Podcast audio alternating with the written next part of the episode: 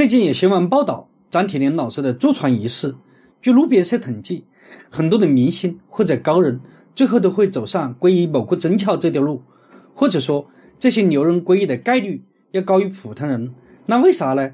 这是因为这些明星牛人在人前是有伟光正三级形象的，在人后呢，他们其实也没那么牛啊，也就是一个普通的人。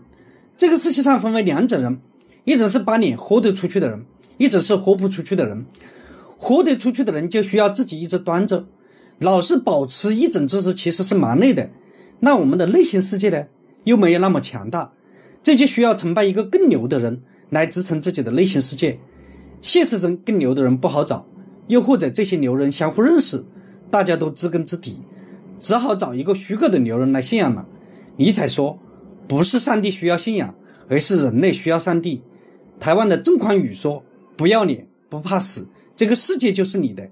其实没必要这样，请读一本书。我知道你没那么坚强。